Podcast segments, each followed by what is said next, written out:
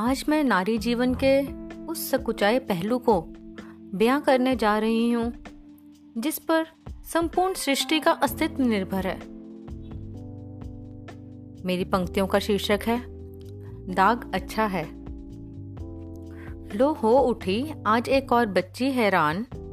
ज्यों ही देखे उसने, कपड़ों पर वो लाल निशान।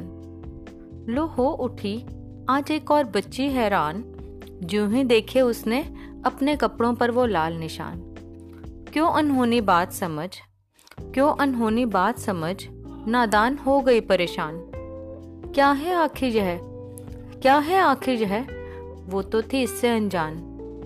बनकर रह गई उन दिनों में वो अपने ही घर में मेहमान। सबने भी यही सिखाया।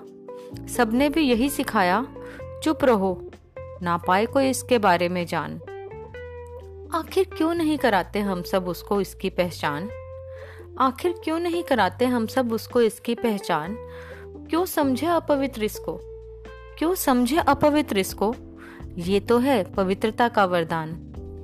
प्रकृति का चक्र यूँ ही चलता, सबको ही तो है भान। पर इस पीड़ा से गुजर पाना नहीं होता इतना आसान। ये अपमान नहीं ये अपमान नहीं, ये तो है नारी होने का सम्मान। इसी की बदौलत तो मिलता धरती को वंश का वरदान। कतरा कतरा सींच कर यही रक्त, कतरा कतरा सींच कर यही रक्त, बनता है तू है इंसान। आओ, मिलकर तोड़ डालें इस शर्म भरम का जंजाल। ना करें विस्मृत नारी की मुस्कान। निखर उठे उसका अस्तित्व, बने ज़िंदगी आसान। सोचें, दाग अच्छा है। सोचें, दाग अच्छा है, ये जो करता सृष्टि का निर्माण। मानव जाति को बनाए रखने का है मात्र यही समाधान। चलो उठाएँ बीड़ा हम सब, ना करें इसका अपमान। नारी का गौरव है ये लाल निशान, नारी की गरिमा है ये लाल निशान, नारी का गौरव है ये लाल निशान।